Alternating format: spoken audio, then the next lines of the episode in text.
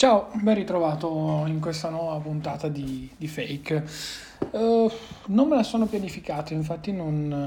non, l'avrei vista magari nella newsletter, non ne ho parlato uh, prima e quant'altro, perché è successo. È successo questa domenica, l'argomento di oggi, e un po' come dal titolo avrei capito, è successa una cosa un pochino così particolare. Ne ho parlato sia domenica stessa sul canale Telegram, ho mandato un vocale, capita veramente di rado che appunto io mandi dei vocali su quel canale lì,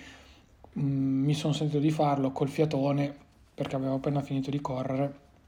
per cui insomma questo. E poi oggi quando purtroppo oggi che sto registrando quando poi penso uscirà già subito la puntata ho letto la notizia che mi ha girato, mi ha girato mia mamma eh, che non è diciamo così non è stata, non è stata bella Facciamo un piccolo excursus. Domenica mattina stavo correndo al Parco del Valentino, come ormai faccio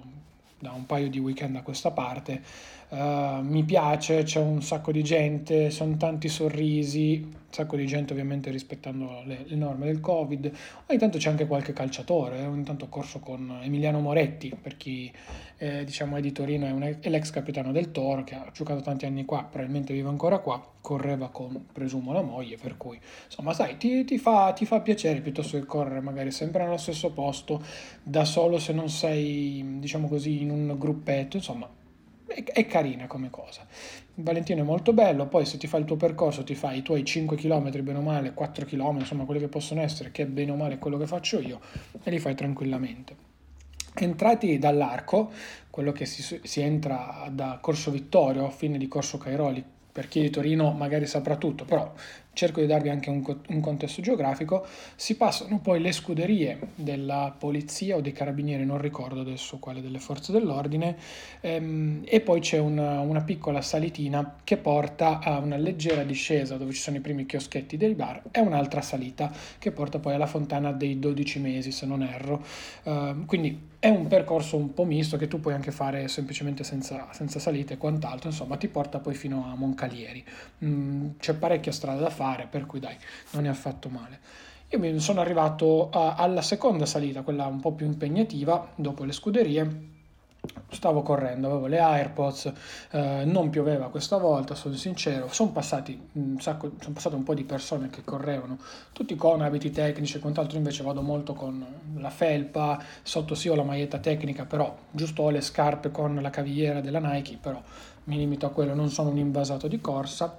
Vado su, arrivo, faccio la salita, torno indietro dopo la discesa perché ero arrivato alla metà del percorso che volevo fare, rientro, rifaccio nuovamente la salita e faccio la discesa. Quando arrivo su al picco della salita, vedo mm, poco più avanti a me tra la prima grande salita quella che avevo appena rifatto, e l'altra salitina, quella poco dopo le scuderie, insomma, in zona, nella zona del,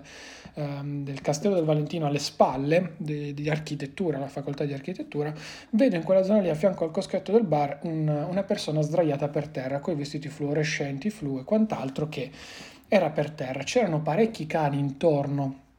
e mi sono detto, magari fanno un'esercitazione, insomma non è una cosa strana, differente qui al Valentino, ogni tanto capita che fanno delle esercitazioni particolari anche con i cani stessi per, insomma, primo soccorso, per capire se è successo qualcosa, insomma ci poteva anche stare.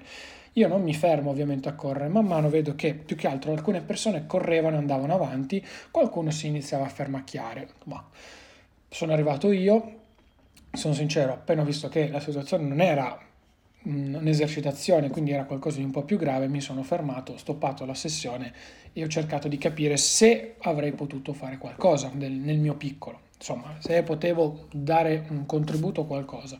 L'ambulanza era già stata chiamata, c'era una signora al telefono che stava parlando già con i paramedici, diciamo così telefonicamente parlando, però nessuno sapeva che cosa poter fare. Il problema è che purtroppo Luca Zambelli, un avvocato di settimo torinese di 49 anni,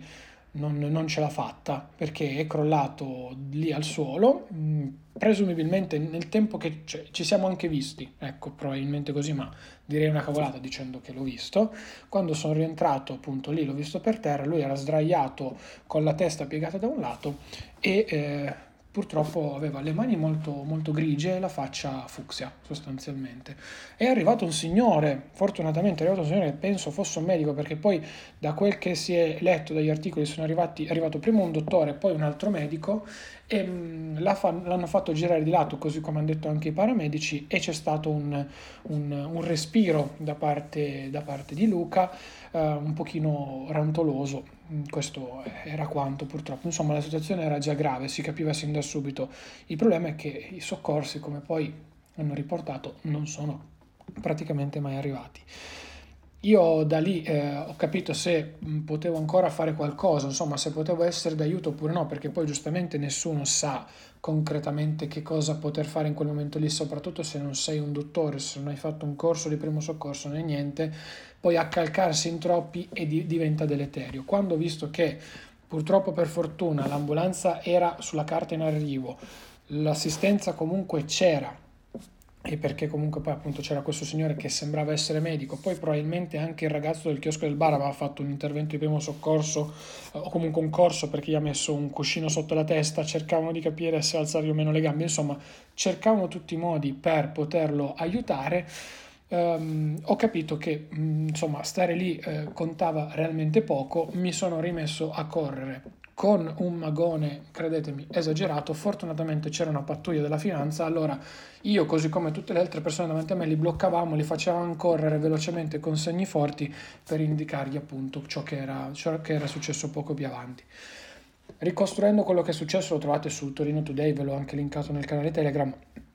Io considerate che poi sono uscito dal Parco del Valentino, sono ritornato verso Corso Vittorio, quindi ho fatto anche un bel pezzo, sono passati anche forse 10 minuti, un quarto d'ora e a quel punto ho sentito le, le, le sirene dell'ambulanza che stavano arrivando, ma considerante anche che ero stato forse 10 minuti, un quarto d'ora fermo lì a cercare di capire se eh, c'era bisogno di aiuto da parte mia oppure no.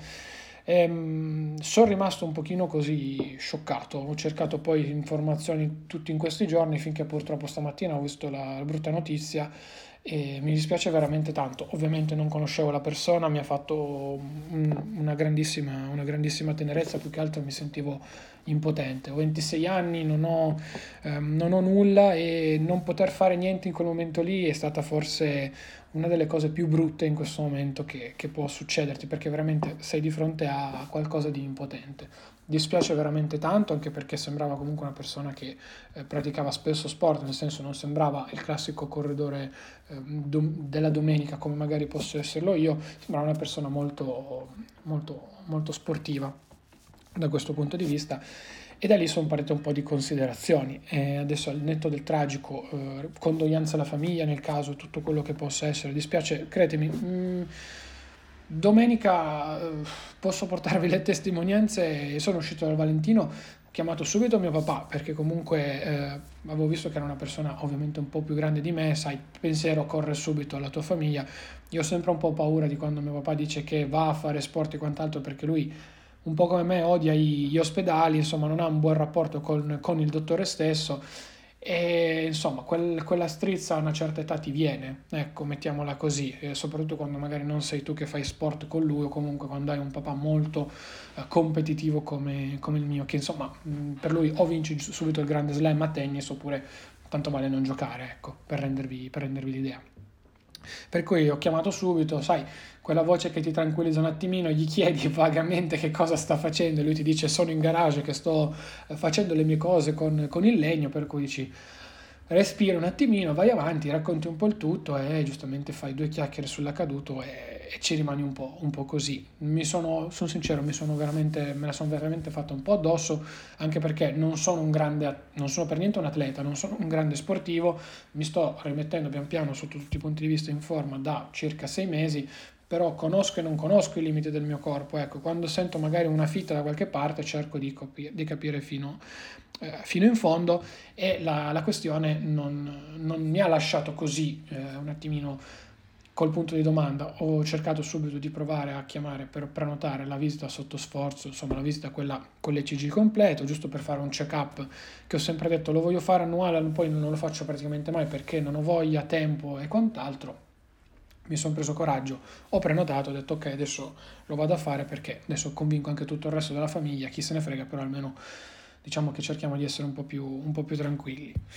Da qui sono scaturite poi ovviamente due considerazioni, una che non puoi mai sapere che cosa caspita ti succede, per cui come dicevo anche nel messaggio vocale,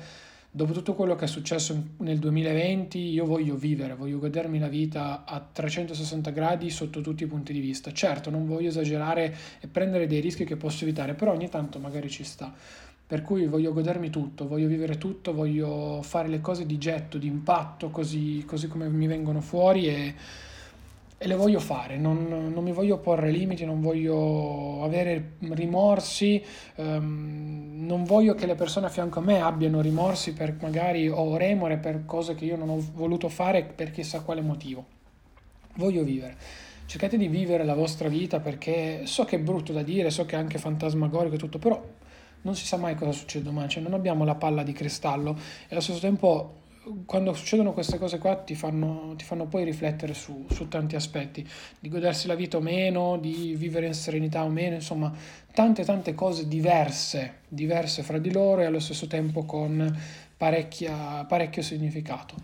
Uh, spero vivamente non, che non risucceda una cosa del genere, ovviamente perché uh, non è stato un, un, bel momento, soprattutto poi magari appunto per la famiglia, continuo a sottolineare, non conoscevo la persona ma mi ha toccato, mi ha toccato molto la cosa perché ci sono, ci sono veramente eh, rimasto, nel senso avrei voluto fare qualcosa, ecco, poi sentire che purtroppo da quel che hanno riportato e ad oggi, sottolineo, l'ambulanza non è potuta arrivare nel Valentino per via dei dissuasori che bloccano l'ingresso, lì ti fa arrabbiare, lì ti fa arrabbiare ancora di più perché col senno di poi si sarebbe potuto fare qualcosa, però... Ehm, non so, inizio a pensare anche che ogni tanto quando c'è scritta, c'è scritta quella determinata parola che ti riguarda, tu possa fare realmente poco, cioè si possono mettere insieme e concatenare un sacco di cose, ma alla fine della fiera questo è quello che poi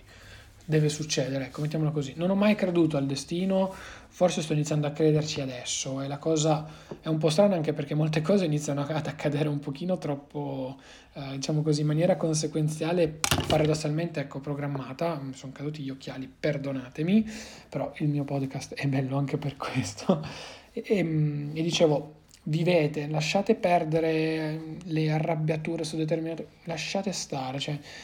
io davvero mi sono... Non dico ovviamente di essere una persona nuova domenica mattina, questo no, perché è una cosa che pensavo già da tempo, però quando sono rientrato a casa mi sono messo lì e mm, ho guardato diversamente tutto, ho guardato diversamente un pochino tutto quanto e sono rimasto, sono rimasto così. Ci ho ripensato tutto il giorno, davvero. Mm, ripeto, ho le testimonianze, per cui non è tanto quello e mi ha fatto, mi ha fatto veramente mm, strano su tante cose che magari posso aver perso ma non me ne sono reso conto, tante cose che non ho carpito perché non le ho volute carpire, tante cose che non ho vissuto perché non le ho volute vivere per prese di posizione. Lasciate perdere, non non ha veramente senso vivere così. Um, fate quello che vi pare, la vita, la vita è bella per questo. Io sono... Uh, diventato un pro viva la vita, mettiamola così, non che prima non lo fossi, ma forse non l'avevo ancora scoperto perché mi limitavo tanto, perché ero molto um, braccato, perché ero molto restio. Per cui costruitevi la vostra vita, costruitevela bene, eh, datevi tanti passaggi, sistematevi tante cose eh, e arrivate comunque a, a godervela, ecco, non, non, fatela passare così perché, ripeto, è brutto e ci stiamo magari toccando tutti, però non si sa mai cosa potrà succedere domani, stanotte, insomma, certo vivere con, la, con l'ansia no, quello no, è, è un errore che non vorrei mai e poi mai fare, però ragazzi da qui a dirvi no, sì, boh, viviamo e basta, siamo in una situazione in cui in questo momento non ci possiamo aggregare. Ehm, in questo preciso istante stiamo, cioè almeno possiamo tornare a prendere i caffè nei bar con contingentamenti vari, insomma è una situazione particolare. Mettete insieme tutto quanto nel calderone e vengono fuori dei pensieri un po', un po', un po' modo loro. Ecco, mettiamola così. Un, un enorme salutone a Luca che purtroppo appunto ci ha lasciato, ci ha lasciato questa domenica ripeto, ancora non lo conoscevo, mi spiace veramente tanto e avrei voluto fare qualcosa, sono sincero, quello sì, però come mi è stato poi anche detto nel canale Telegram da amici, conoscenti e quant'altro, soprattutto in queste situazioni di contesto, è brutto anche da dire, però se non si hanno le competenze per fare qualcosa, non, non bisogna poi fare sostanzialmente niente. Ecco perché magari si fanno più danni che, che altro. Tutto qua. Io ragazzi vi saluto, vi ringrazio, perdonatemi se è stata una puntata un po' più, un po più triste, però spero di di avervi fatto passare un po' il concetto che in realtà spingo da, da ormai quest'estate. Ecco, al netto di tutto quello che mi possa essere successo, che ho vissuto, esperienze personali e non, eh, drammi e non drammi, insomma, tutto quanto, però spero che il concetto sia chiaro, sia passato molto molto bene. Ragazzi, io vi saluto, vi ringrazio, noi ci sentiamo alla prossima puntata di Fake, mi raccomando fate i bravi e godetevi la vita. Ciao!